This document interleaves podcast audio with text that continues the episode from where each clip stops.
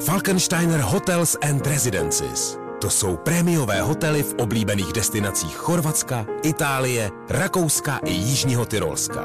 Každý host je pro nás jedinečný. Postaráme se o zábavu vašich dětí a vy si v klidu vychutnáte váš oblíbený drink. Falkensteiner. Dovolená, po které toužíte.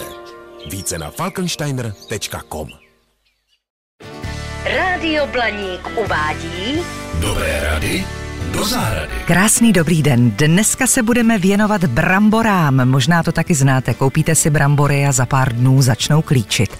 A tak jsem začala pátrat po tom, co dělám špatně. Prvním krokem je nákup brambor.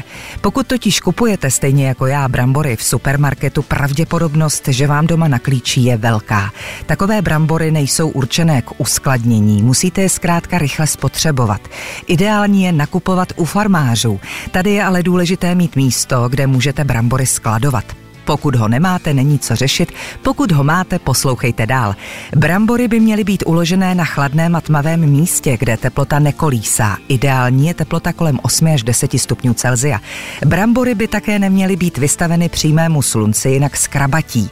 Nenechávejte je v zavřených pytlích ani ve vrstvách, musí mít možnost dýchat a větrat se. Perfektní jsou různé bedínky. Pod brambory můžete umístit dřevěné uhlí. Babské rady říkají, že uhlí skvěle funguje proti klíčení. Je dobré vědět, že brambory s hnědou slupkou klíčí rychleji než brambory s modrou slupkou.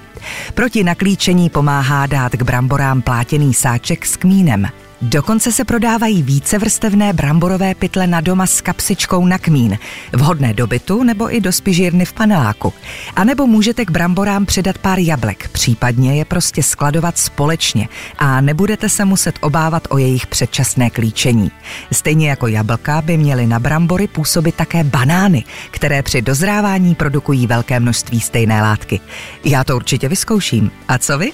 Pro dnešek je to všechno, naslyšenou zítra. Dobré rady do zahrady. na Rádiu Blaník.